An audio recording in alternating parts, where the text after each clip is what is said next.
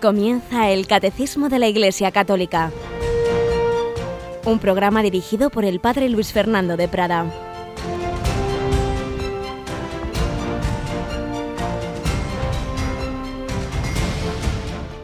Alabados sean Jesús, María y José. Muy buenos días, querida familia de Radio María. Aquí estamos de nuevo. Estamos ya más una semana más, un mes más. Hemos pasado ya ese mes tan querido para nosotros, mes de María, mes en que hemos celebrado la maratón, la campaña de mayo, a un mes no menos importante, ni mucho menos, a Jesús por María, porque si en mayo nos hemos fijado especialmente en María, María nos lleva al corazón de su Hijo, mes del corazón de Jesús vivo, resucitado, presente en la Iglesia, muy particularmente en la Eucaristía. Tenemos con nosotros a Yolanda. Buenos días, Yoli. Muy buenos días, padre. Una Eucaristía que tiene unas fiestas muy especiales todo el año, pero una de ellas el Corpus Christi, que aunque en España en general se celebra el domingo, porque hace años así pues pasó en los calendarios civiles que luego vuelven para atrás y nos vuelven locos, pero en fin, pero en el calendario de la Iglesia de Roma sigue siendo uno de esos tres jueves que lucen más que el sol, ¿verdad? Y por tanto, este jueves que viene en Roma el Santo Padre celebra el Corpus Christi y allí nos vamos. Bueno, no nos vamos físicamente, pero sí lo retransmitimos, ¿verdad? Sí, como hemos podido escuchar hace un momentito, pues vamos a retransmitir el jueves a partir de las 7 de la tarde, allí desde la plaza de San Juan de Letrán, que va a presidir la Eucaristía el Papa Francisco, y luego, pues a continuación, le acompañaremos durante la procesión a Santa María la Mayor y, bueno, pues la bendición con el Santísimo. En efecto, el propiamente la Catedral del Obispo de Roma San Juan de Letrán, muy anterior a San Pedro históricamente, y por ello hay días especiales de tipo, digamos, más diocesano, que en vez de celebrar en San Pedro, celebran San Juan de Letrán. Y así va a ser el día del Corpus, la misa es allí y luego la procesión a otra basílica romana, la de Santa María la Mayor. Pues en efecto, ahí estaremos. Y esa misma noche Claro, es que resulta que es jueves víspera de primer viernes de mes, así que ¿qué tendremos nosotros? Pues aquí en Radio María, la hora santa.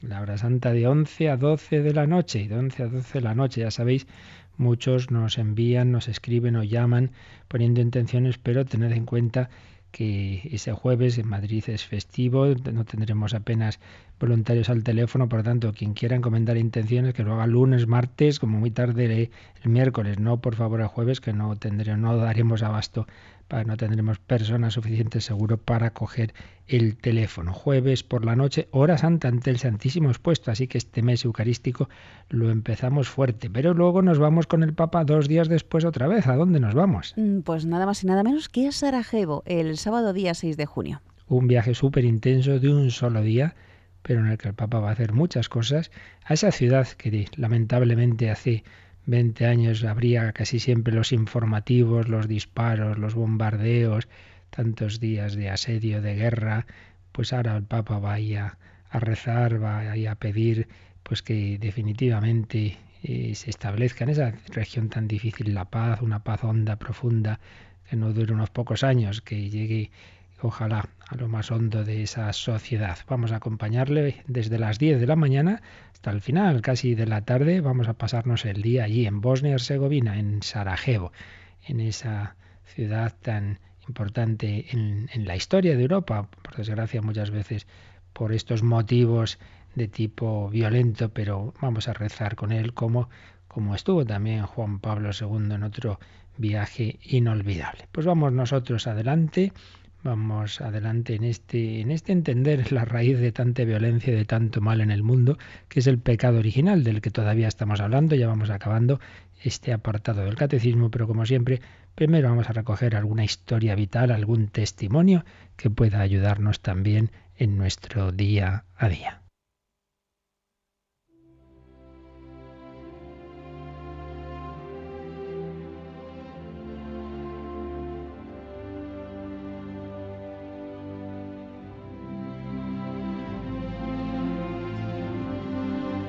Y volvemos a nuestro padre José Julio Martínez, jesuita, ya fallecido hace bastantes años, pero que dejó infinidad de artículos en que recogía historias de lo que él llamaba historias de gente buena. Hay mucha gente buena.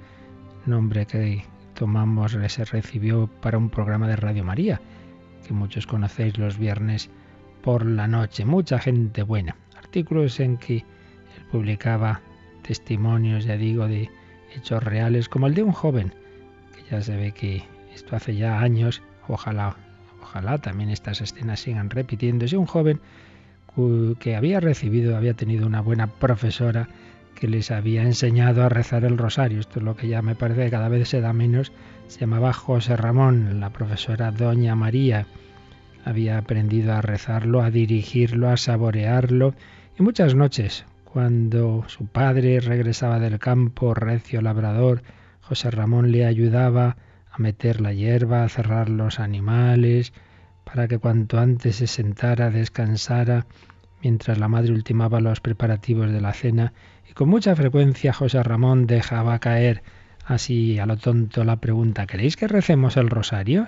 y empezaba por la señal de la Santa Cruz, y toda la familia se unía en ese engarce de Padre Nuestro y Ave María tan recomendado por la Iglesia. Llegó es la hora del servicio militar, era cuando era la mili todavía, ¿verdad?, obligatoria, se presentó en su cuartel y no se olvidó de llevar su rosario en el bolsillo. Aquel día de la llegada durante el reparto de uniformes y los primeros mandatos, qué confusión de gritos, qué abominación de blasfemias. Era uno de esos cuadros que dejan demostrada la siguiente verdad. En este mundo hay pocos malos y muchos buenos, pero hay muchísimos que siendo buenos se parecen a los malos. Una tesis que va a salir en este articulito varias veces del padre José Julio. Fijaos, en este mundo hay pocos malos en realidad y muchos buenos, pero hay muchísimos que siendo buenos se parecen a los malos. En aquella varaunda cuartelera, el rosario de José Ramón se cayó al suelo y fue encontrado por uno de los nuevos reclutas, uno de esos muchísimos buenos que se parecen a los malos. Lo recogió, lo agitó en el aire con su mano derecha, y acaso pensó que estaba diciendo la gracia del siglo al preguntar ¿Qué señorita ha perdido este collar? Momento de sorpresa en los oyentes, rápidamente cortado por José Ramón, que clama sin fanfarronería, pero también sin respeto humano. No es un collar de señorita, es cosa de hombres, es mi rosario. Y extiende la mano para quitárselo al gracioso mientras añade con el mismo tono de calma y seguridad. Yo lo rezo todas las noches. Si alguno de vosotros quiere acompañarme, esta noche lo rezaré con él.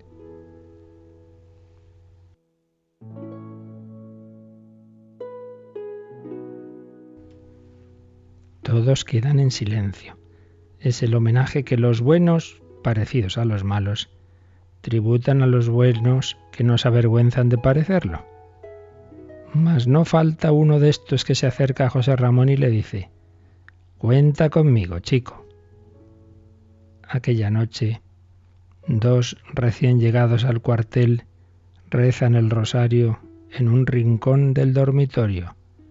A las noches siguientes se les une otro y otro. Así cada noche, un grupito de soldados buenos que parecen buenos rezan el rosario antes de dormir, ante el respeto de los buenos que parecen malos.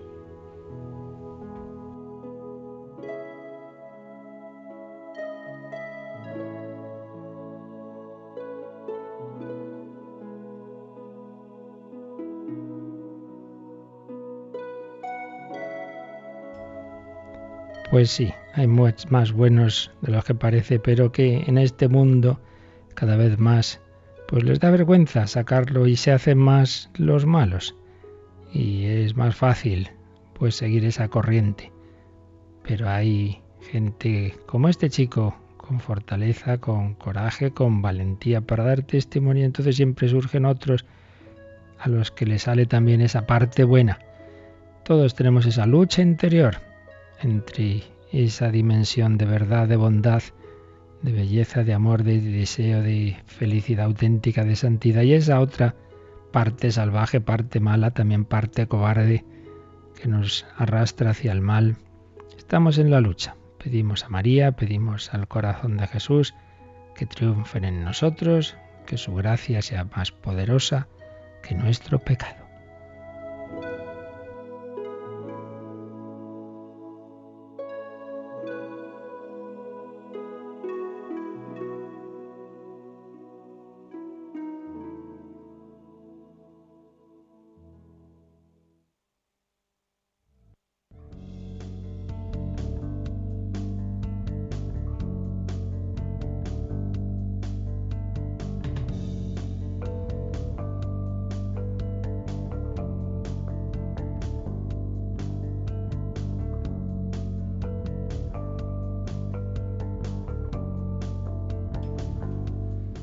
Bueno, Yolanda, ya sabes, a ser buena y a parecerlo, no, a, disimularlo. decía San Ignacio de Loyola que esos primeros compañeros suyos de la compañía, dice, ahí tenemos uno que es un poco hipócrita, bobadilla, dice, porque siendo bueno por fuera parece malo, y es que tenía mal genio el hombre, ¿no? Decía, si, si eres bueno, pero hijo, pareces malo, no puede ser. A veces es difícil las dos cosas.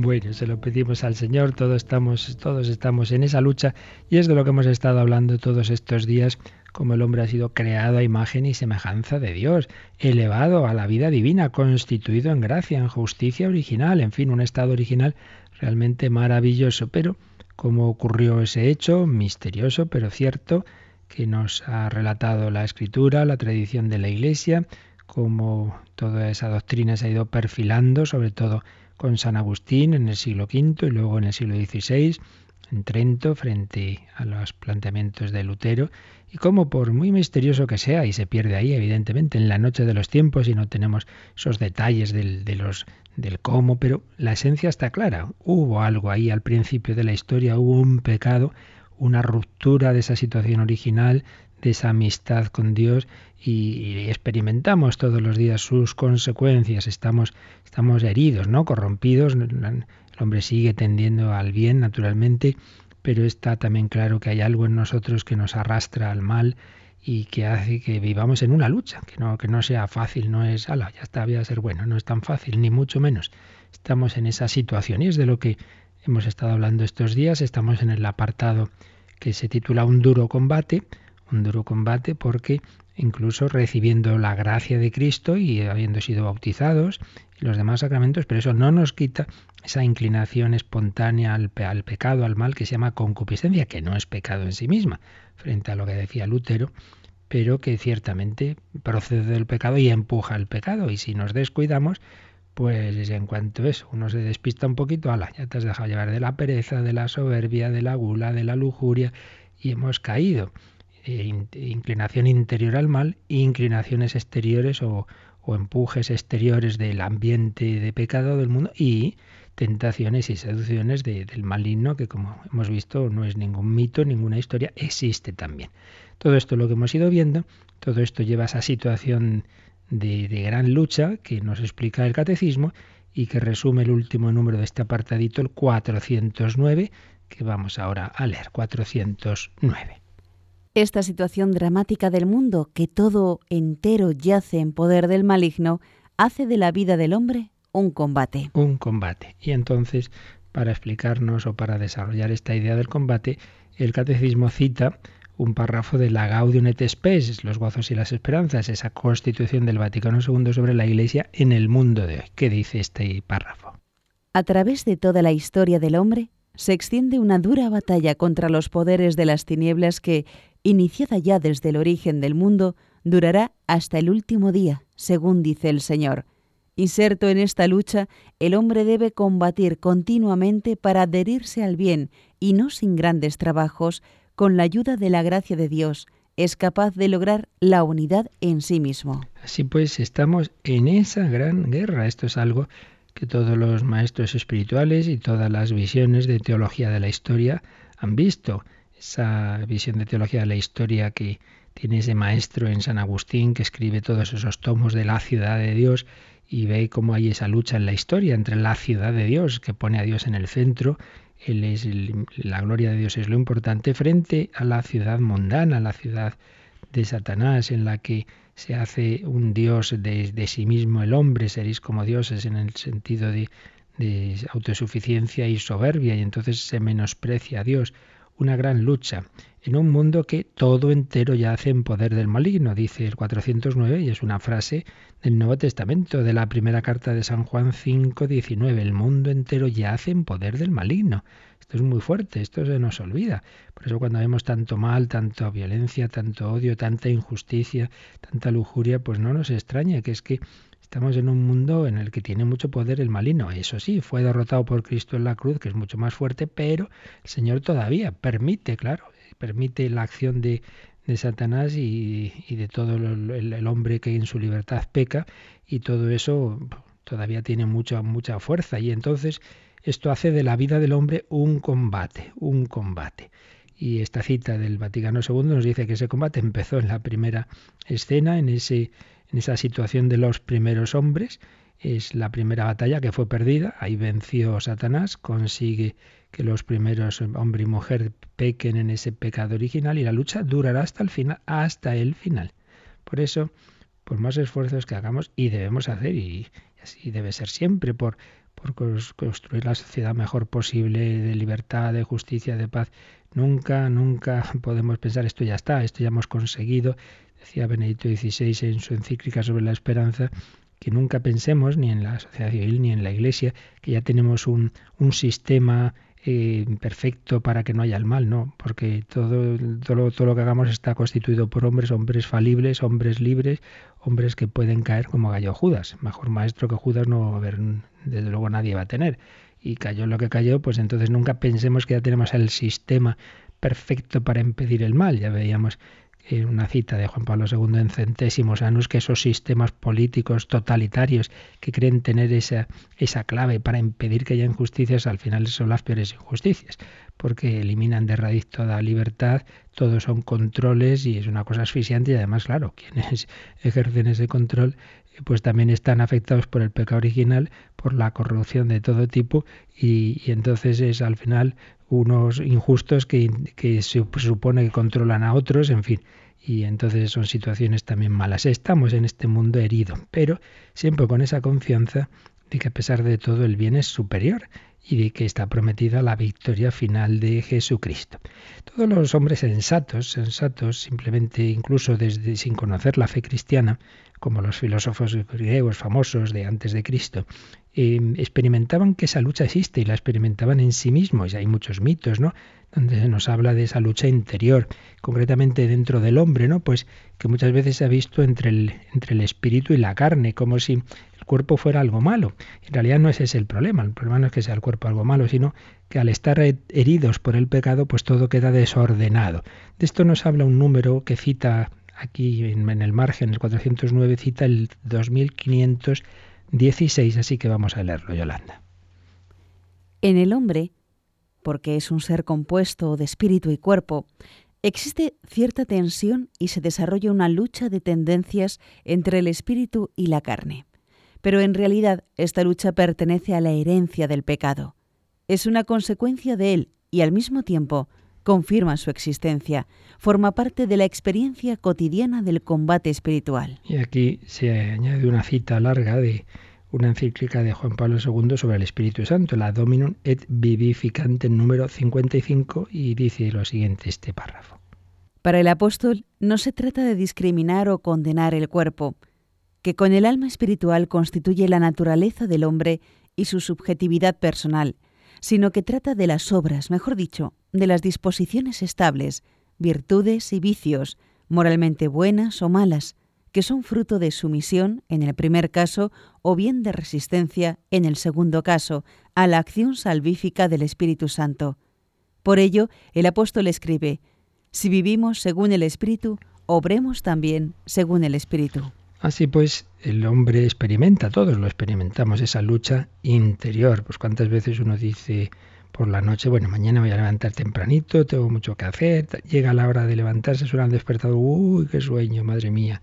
Entonces ahí la pereza, bueno, bueno, ya, ya más, más adelante, ya, ya me levantaré y al final pues vence esa pereza. Y quien dice en ese tema dicen tantos otros, no me voy a enfadar, no me voy a enfadar con mi madre, que tal, aunque me diga, te dice, ya está, saltaste, y ya te has descompuesto, pero bueno, tenemos esa lucha interior, pero sobre todo en esos aspectos en que nos pesa mucho el cuerpo, ¿verdad? Entonces uno pues puede pensar eso, que es un problema de, que el cuerpo en sí mismo es algo malo y un poquito la tendencia platónica de la filosofía griega y, es verdad que, que muchas veces el cuerpo nos arrastra, nos limita en los buenos deseos del espíritu, pero como dice este número, el problema no es que sea malo en sí mismo el cuerpo, la carne, no.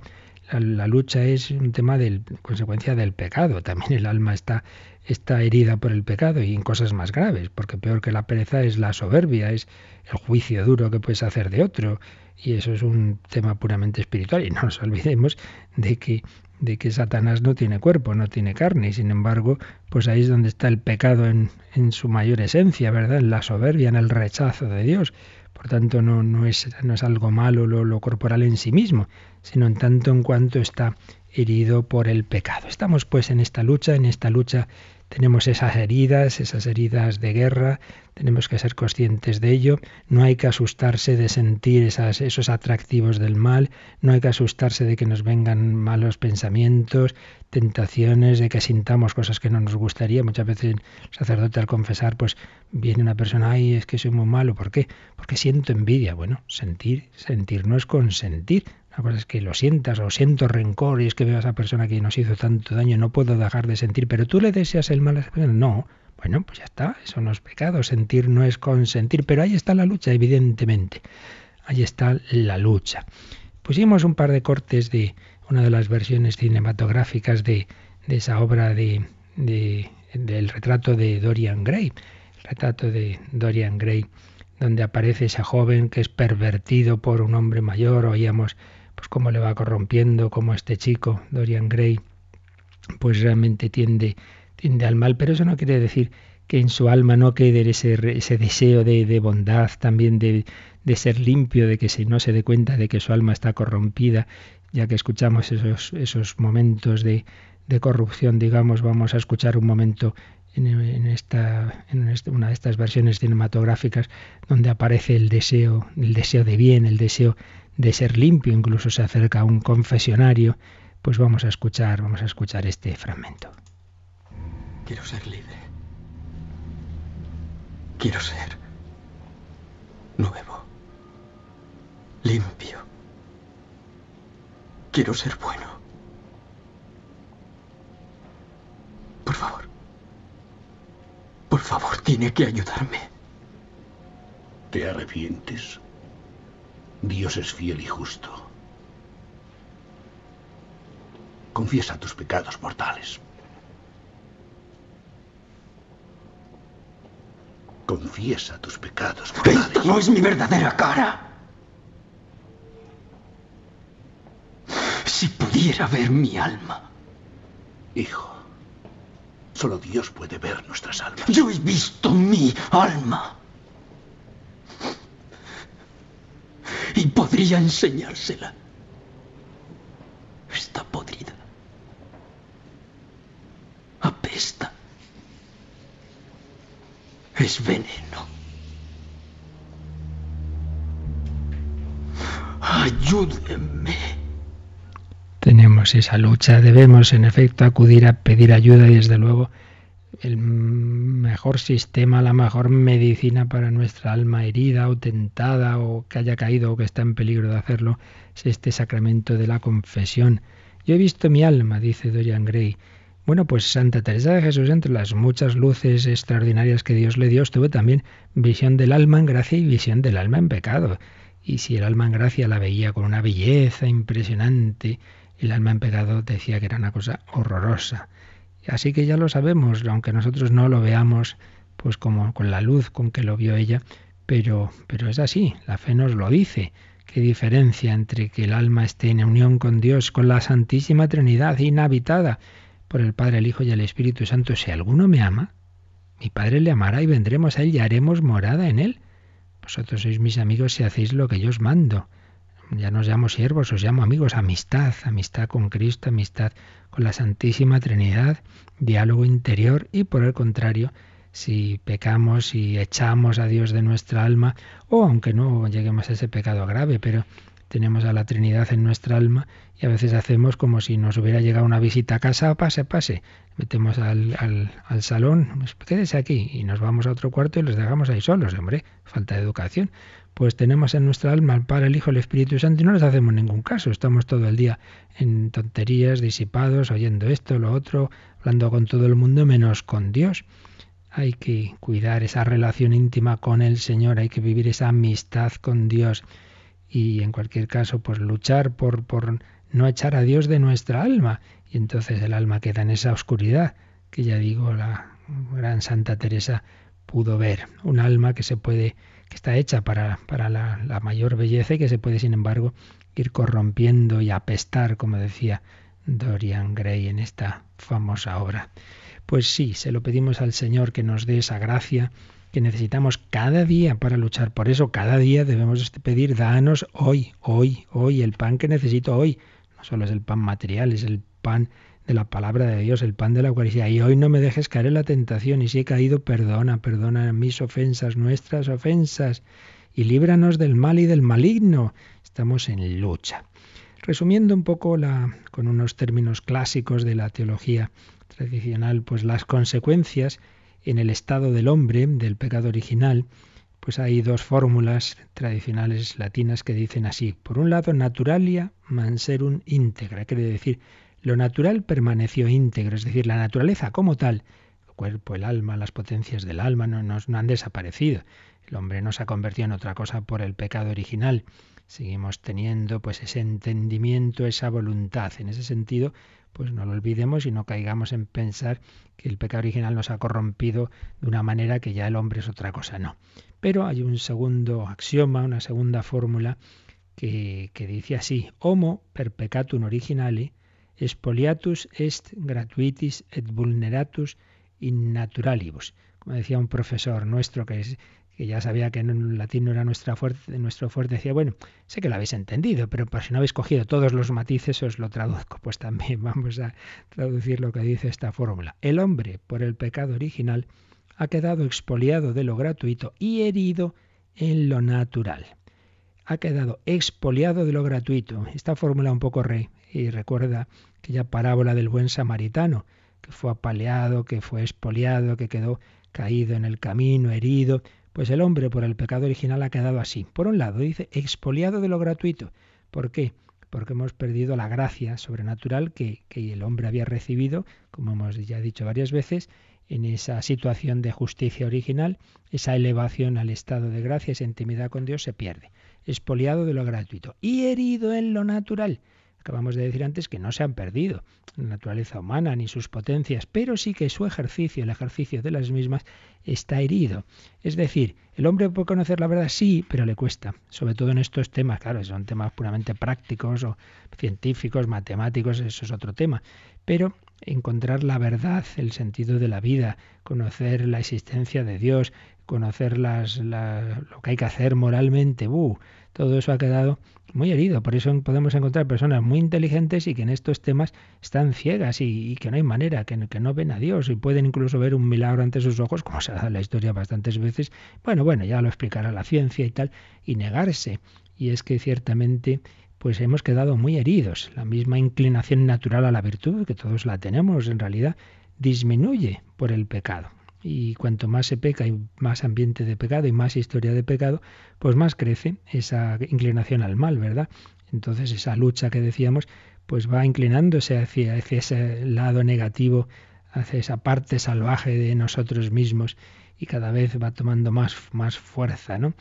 Entonces hay una tensión, hay una tensión fuerte en nosotros y hay que ser conscientes de que, de que en efecto estamos heridos. Y si estamos heridos hay que tomar medicinas. Esas medicinas, pues ante todo ya hemos dicho, vienen por los sacramentos. La, confesión es una gran medicina. La Eucaristía, como se nota la comunión, cuando una persona comulga con frecuencia lo nota. Cada vez tiene, crece más esa tendencia al bien y va disminuyendo la fuerza del mal. ¿Qué puede el hombre? El hombre puede conocer la verdad y realizar el bien, aunque no reciba la gracia de Dios, sí, sigue siendo imagen y semejanza de Dios. Pero nos dice la, teología que, que, le es difícil, le es difícil conocer la verdad, le es difícil incluso algo pues que, que de por sí, como vimos en su momento, la, la, razón humana puede llegar simplemente por la razón a que existe Dios, sin embargo luego en la práctica, en este mundo de hoy, pues no es tan fácil. Muchas personas pues, pues no llegan a que existe Dios siendo algo obvio. Uno ve un cuadro, pues lo ha pintado un pintor, ¿no? Pues uno ve el mundo, pues lo ha hecho alguien. Pues hasta eso, hasta eso podemos no ver y, y se extenderse el ateísmo porque nuestra, nuestro entendimiento está herido y no llega a cosas a las que podría. Y no digamos la voluntad. ¿Podríamos cumplir los mandamientos? En principio sí, pero la teología nos dice, y la experiencia lo confirma, que a largo plazo cumplir todos los mandamientos al cabo del tiempo es imposible sin la gracia de Dios. Incluso, fijaos que con la gracia de Dios, aunque una persona sea muy santa, eh, a largo plazo, salvo una gracia muy especial que sabemos solo que Dios dio a la Virgen María, es imposible a largo plazo, repito, el no cometer alguna falta al menos semi-deliberada, un pequeño pecado venial, porque el hombre no tiene esa capacidad de estar siempre, digamos, en tensión para evitar cualquier pecado. Realmente hemos quedado muy, muy heridos, muy heridos por el pecado. Heridos sí, pero no corrompidos y sobre todo que con la gracia luchando, luchando, pues poco a poco va venciendo el Señor y así lo vemos en la historia de los santos. Cuantos que han estado muy perdidos y muy dominados por el pecado al final han acabado en una grandísima santidad. Pues esto es para todos, todos estamos llamados con la gracia de Dios a triunfar, a dejar a, Cristo que triunfe en nosotros, a María que triunfe en nosotros, a sacar de nosotros esa santidad. Pero hay que volver a casa. Si nos hemos ido en mayor o menor medida, si hemos sido hijos pródigos, volvamos al hogar, volvamos al corazón de Dios, al corazón de Cristo, al corazón del Padre, volvamos a ese abrazo del Padre misericordioso. Se lo pedimos así en un momento de oración.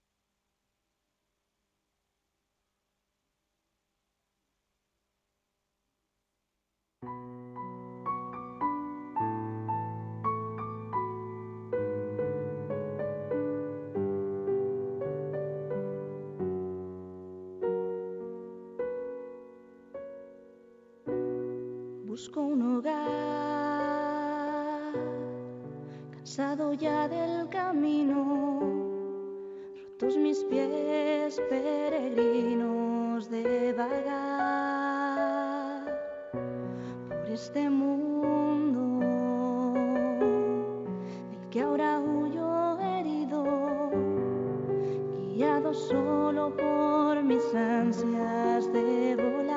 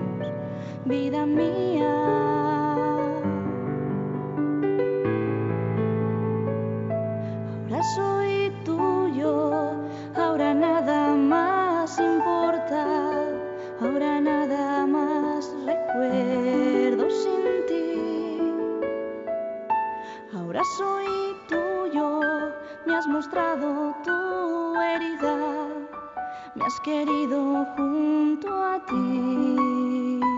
Para amarte, mi Señor, para amarte, mi Señor.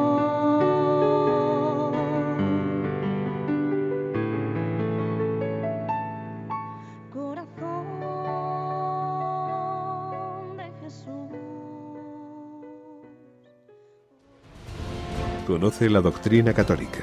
Escucha el catecismo en Radio María de martes a sábado. Corazón herido, esa herida del corazón de Cristo cura las heridas del pecado en nuestra alma. Pues bien, llegamos ya al último apartado de todo este tratadito del pecado original, un, un apartado que, que tiene por título una frase de la liturgia, no lo abandonaste al poder de la muerte. Después de todo lo que hemos visto, pues del pecado original, de sus terribles consecuencias, claro, uno podría quedarse un poco diciendo, madre mía, esto tiene muy mala pinta. Pues no, tranquilidad, no lo abandonaste al poder de la muerte. Y esto nos lo va a desarrollar el catecismo en varios números, comenzando por el 410. Lo leemos. Tras la caída, el hombre no fue abandonado por Dios. Al contrario, Dios lo llama y le anuncia de modo misterioso la victoria sobre el mal y el levantamiento de su caída. Este pasaje del Génesis ha sido llamado protoevangelio, por ser el primer anuncio del Mesías Redentor, anuncio de un combate entre la serpiente y la mujer y de la victoria final de un descendiente de ésta.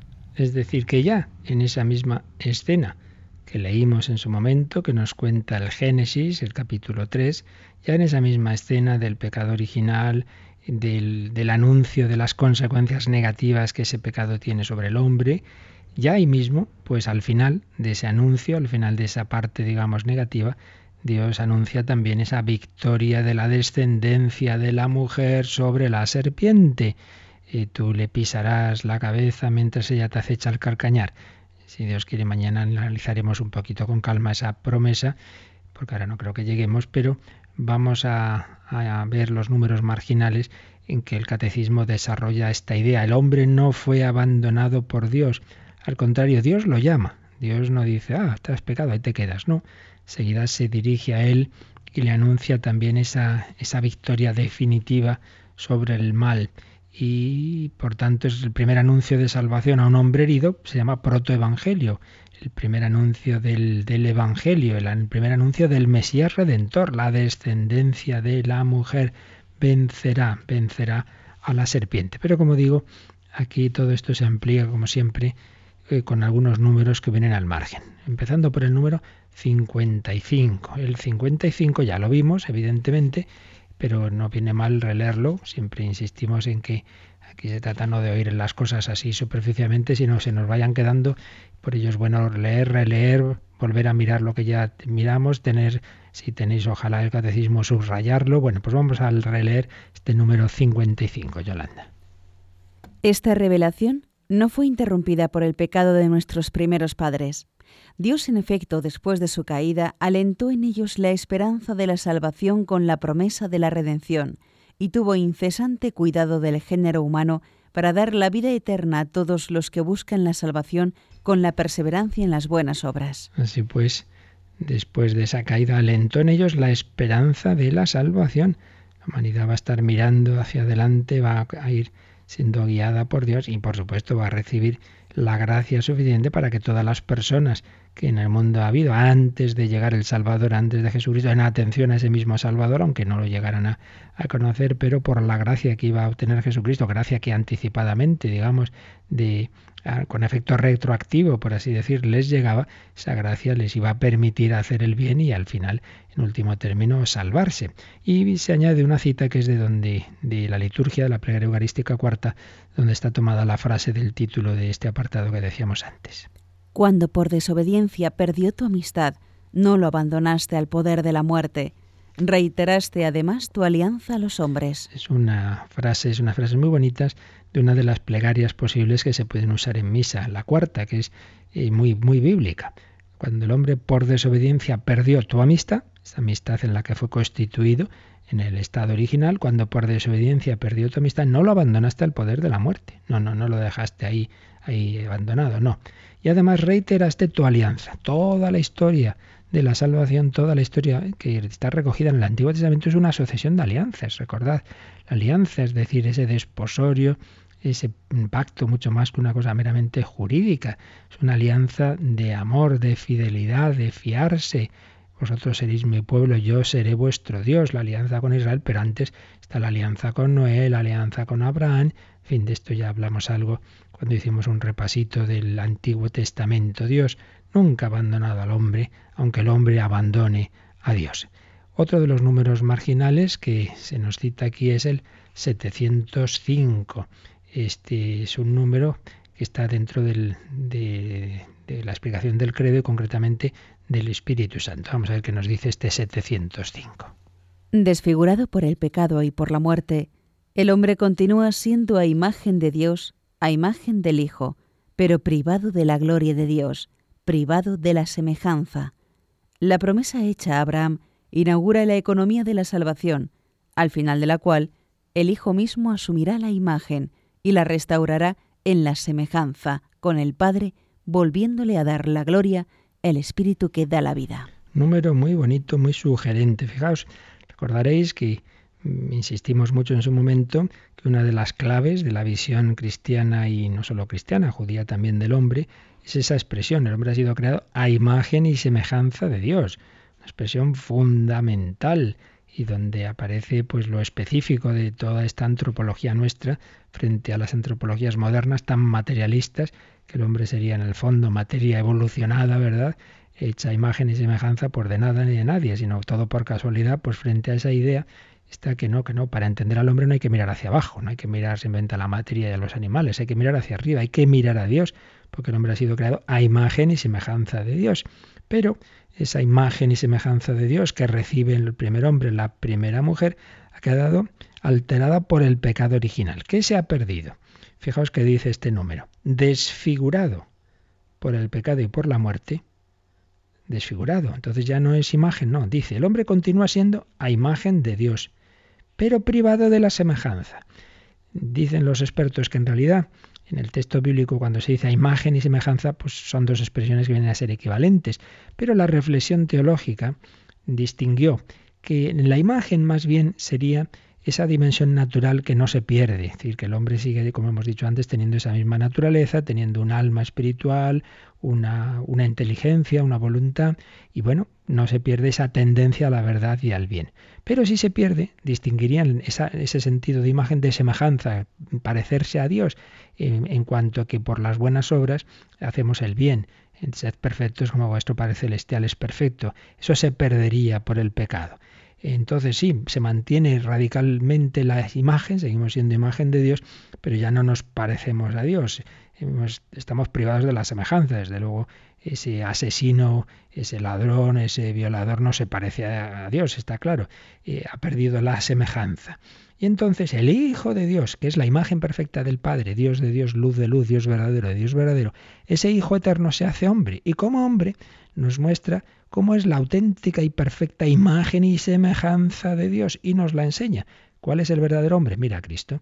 Por eso, como vimos también en su momento, Cristo no solo revela a Dios, quien me ha visto, me ha visto al Padre, sino que revela al hombre, nos muestra cómo es el auténtico hombre, cómo debe ser el hombre. Cuando Pilato saca a Jesús al balcón, dice ahí tenéis al hombre ex homo, pues no es consciente de que está en realidad diciéndole a la humanidad el verdadero hombre es este ese hombre. Entonces Jesucristo asume la imagen y la restaura en la semejanza con el Padre. Podemos ya volvernos a parecer a Dios imitando a Cristo, la imitación de Cristo, que evidentemente no podemos hacer por nuestras fuerzas. Necesitamos del Espíritu Santo. Ven Espíritu Santo, haz mi corazón semejante al de Cristo, haz nuestro corazón semejante al suyo. Es lo que tenemos que pedir y es una obra divina, claro. Yo no puedo por mí mismo, por mi pura fuerza de voluntad, parecerme a Cristo. Pues no, necesito ser transformado interiormente y para ello necesito el Espíritu Santo. Por eso este número está ahí en ese contexto. Y rápidamente vemos otro número marginal que está aquí citado, el 1609. Vamos a ver este número que nos dice el 1609. En su misericordia, Dios no abandonó al hombre pecador. Las penas que son consecuencia del pecado, los dolores del parto, el trabajo con el sudor de tu frente, constituyen también remedios que limitan los daños del pecado. Dejamos ahí la segunda parte de este número, se relaciona ya menos con lo que vemos. Aquí simplemente la idea está de que lo que aparecen como castigos del pecado en realidad es algo medicinal, es, es lo que nos ayuda a darnos cuenta de que no somos ese eh, lo que había prometido el demonio, seréis como dioses. Pues no, somos criaturas, y criaturas limitadas. Y el dolor y la muerte nos lo recuerda de una manera dramática y que yo no puedo conseguir las cosas así como así, sino con el sudor de tu frente. Entonces lo que en sí mismo se presentan ahí como castigos, en realidad vienen a ser también penas medicinales, es decir, algo que me ayuda, que me ayuda. Y por tanto la misericordia de Dios lo transforma en algo que sirve para mi conversión. Y finalmente leemos el 2568, 2568 que también está citado aquí en este, en este número del pecado original, que esto ya nos vamos a la última parte del catecismo, a la parte de la oración, concretamente la oración, la revelación de la oración en el Antiguo Testamento. La revelación de la oración en el Antiguo Testamento se encuadra entre la caída y la elevación del hombre, entre la llamada dolorosa de Dios a sus primeros hijos, ¿dónde estás? ¿por qué lo has hecho? Y la respuesta del Hijo único al entrar en el mundo, He aquí que vengo a hacer, oh Dios, tu voluntad. De este modo la oración está unida a la historia de los hombres, es la relación con Dios en los acontecimientos de la historia humana. También un número, la verdad es que precioso. Así es que tenemos unas joyas en este catecismo que no sé si me temo que no valoramos y no aprovechamos lo suficiente. Fijaos, la relación con Dios, que es la oración, dice que se encuadra entre ese diálogo del paraíso original, entre esa llamada dolorosa de Dios a los primeros hijos cuando han pecado. ¿Dónde estás? ¿Dónde estás? ¿Por qué has hecho esto? ¿Por qué has cometido ese pecado? Eh, entre esa, esa palabra de Dios tras el pecado y la respuesta del Hijo único que al entrar en el mundo, según la carta a los hebreos, le dice a su Padre, y aquí que vengo a hacer, oh Dios, tu voluntad, por el no de Adán y está un sí, bueno, el don, de Adán y Eva y los millones y millones de, de, noes de toda la historia hasta, hasta nuestra época, hasta nuestros noes.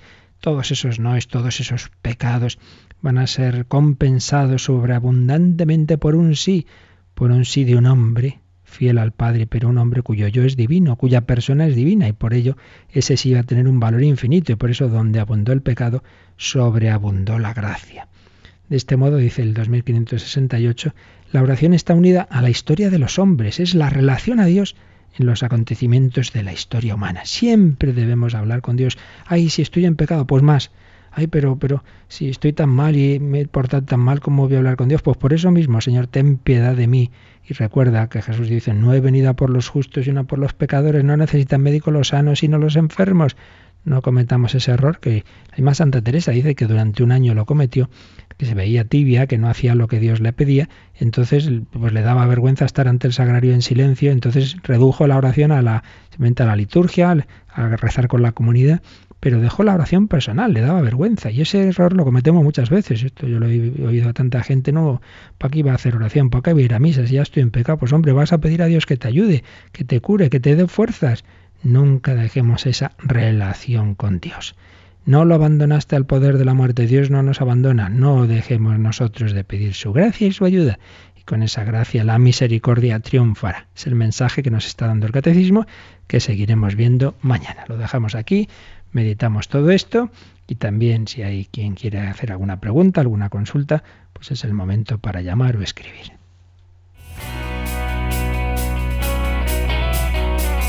Participa en el programa con tus preguntas y dudas. Llama al 91 153 8550. También puedes hacerlo escribiendo al mail catecismo arroba radiomaria.es. Catecismo radiomaria.es.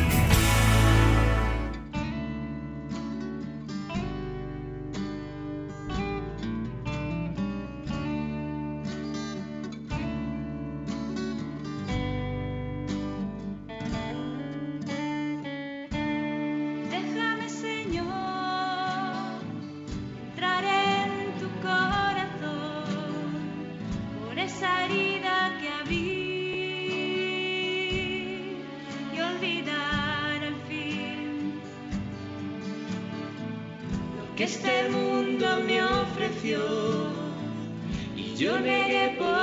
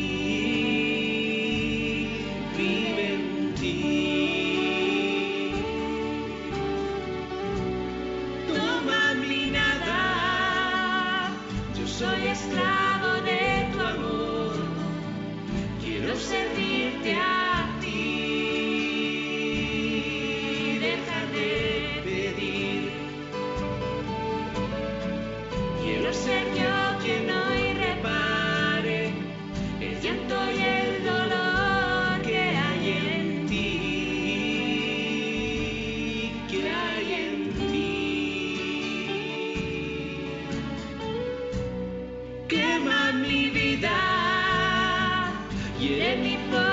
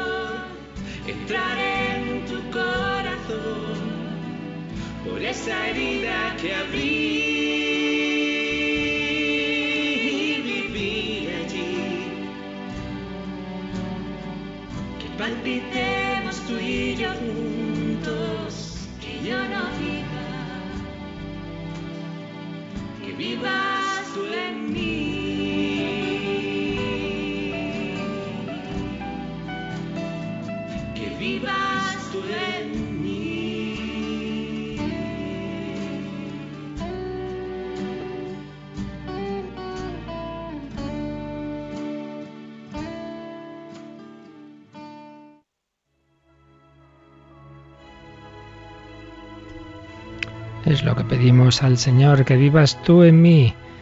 Sí, el pecado tiene fuerza, pero más la gracia de Dios. ¿Tenemos alguna llamada, Yolanda? Sí, nos ha llamado Santos de Madrid y dice que cuando el pecado de Adán y Eva pues eh, nos han inclinado al mal, pero una vez que Jesucristo nos rescató, es posible que el Espíritu Santo lo transforme de manera que, que esa inclinación al mal pues se transforme en un hábito permanente de virtud o queda secuela del pecado. Sí, más o menos es lo que un poco estamos explicando. Pues poco a poco, cada vez, cada vez, si uno va siguiendo esa gracia de Dios y esa vida espiritual, cada vez va siendo más estable la inclinación al bien, cada vez va perdiendo más fuerza la inclinación al mal. Siempre va a quedar algo. Por eso decíamos antes que es doctrina de la Iglesia que incluso un santo que salvo la Virgen María por un privilegio especial, pues no puede estar largo tiempo sin alguna falta, aunque sea pequeñita, al verdad, algo siempre queda. Siempre vamos a necesitar esa gracia, siempre vamos a rezar perdón a nuestras ofensas, pero cada vez será más pequeña esa, esa fuerza del pecado y mayor la estabilidad de la virtud.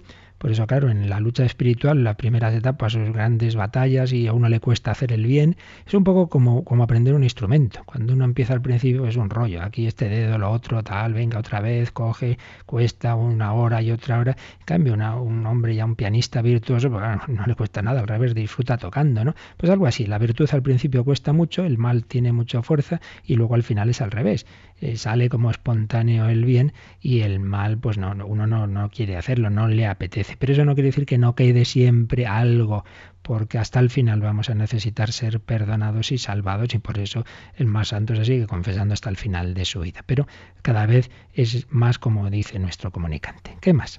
Y María de Barcelona mm, dice que en el Señor mío Jesucristo hay una parte que dice, porque me pesa que puedas castigarme con las penas del infierno, pero que ella también ha oído que somos libres a la hora de hacer el bien o el mal, entonces eh, que nosotros somos los que nos condenamos a nosotros mismos. Sí, como siempre decimos estas cosas, o sea, las palabras pues bueno, las palabras no siempre tienen, claro, en una palabra es difícil coger todos los matices de toda una teología, ¿no? Ya se entiende. Entonces, en efecto, ese tipo de castigo eterno no es Dios que quiera darlo, Dios no quiere, Dios quiere que todos los hombres se salven. Lo único que hace es respetar las consecuencias de nuestra libertad. Por eso el catecismo, cuando habla del infierno, dice que es la autoexclusión, autoexclusión de ese banquete eterno. Pero en el sentido de que Dios permite, pues eso, que, que se salgan las consecuencias negativas de nuestro acto, en ese sentido, pues no, solo está en el Señor Jesucristo, está en el propio Evangelio. Cuando Jesús dice, dirá a los de su derecha, dirá a los de su izquierda, apartos de mí al castigo eterno. Pero bueno, ya digo, las palabras hay que, si no, no basta coger la palabra lo que a mí me, sin, me resuena una palabra, sino que hay que ver en el contexto, y en este caso en el contexto del Nuevo Testamento y de toda la tradición de la Iglesia, qué significa. Y evidentemente no significa una especie de represalia o de venganza de Dios, que es el primero que le duele infinitamente que se le pierda algún hijo, sino significa esto, que Dios permite que nuestros actos tengan esas consecuencias que nosotros mismos en nuestro mal uso de la libertad nos obstinamos y nos encabezonamos hasta ese último minuto de no pedir misericordia. Por tanto, eh, lo entiende ya bien, las palabras, pues a lo mejor sería mejor ponerlo de otra forma, a lo mejor un día se cambia esa fórmula para que no nos armemos este lío, pero de momento pues entendámosla bien y ya está. Muy bien, pues de momento lo dejamos aquí, ya seguiremos mañana si Dios quiere. Pedimos al Señor que nos ayude a vivir este mes, pues pidiendo esto que hemos estado diciendo, que cada vez nuestro corazón se parezca más al de Cristo por obra del Espíritu Santo y por mediación de la Virgen María. Así se lo pedimos a la Santísima Trinidad. Celebramos su solemnidad el otro domingo. Siempre empezamos y comenzamos todo en el nombre del Padre, del Hijo y del Espíritu Santo, a quien ahora pedimos su bendición. La bendición de Dios Todopoderoso, Padre, Hijo y Espíritu Santo, descienda sobre vosotros. Que paséis un feliz día en el corazón de Cristo.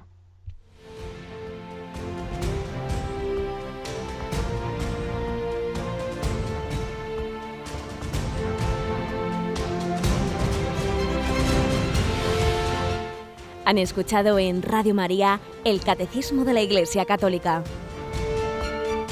un programa dirigido por el Padre Luis Fernando de Prada.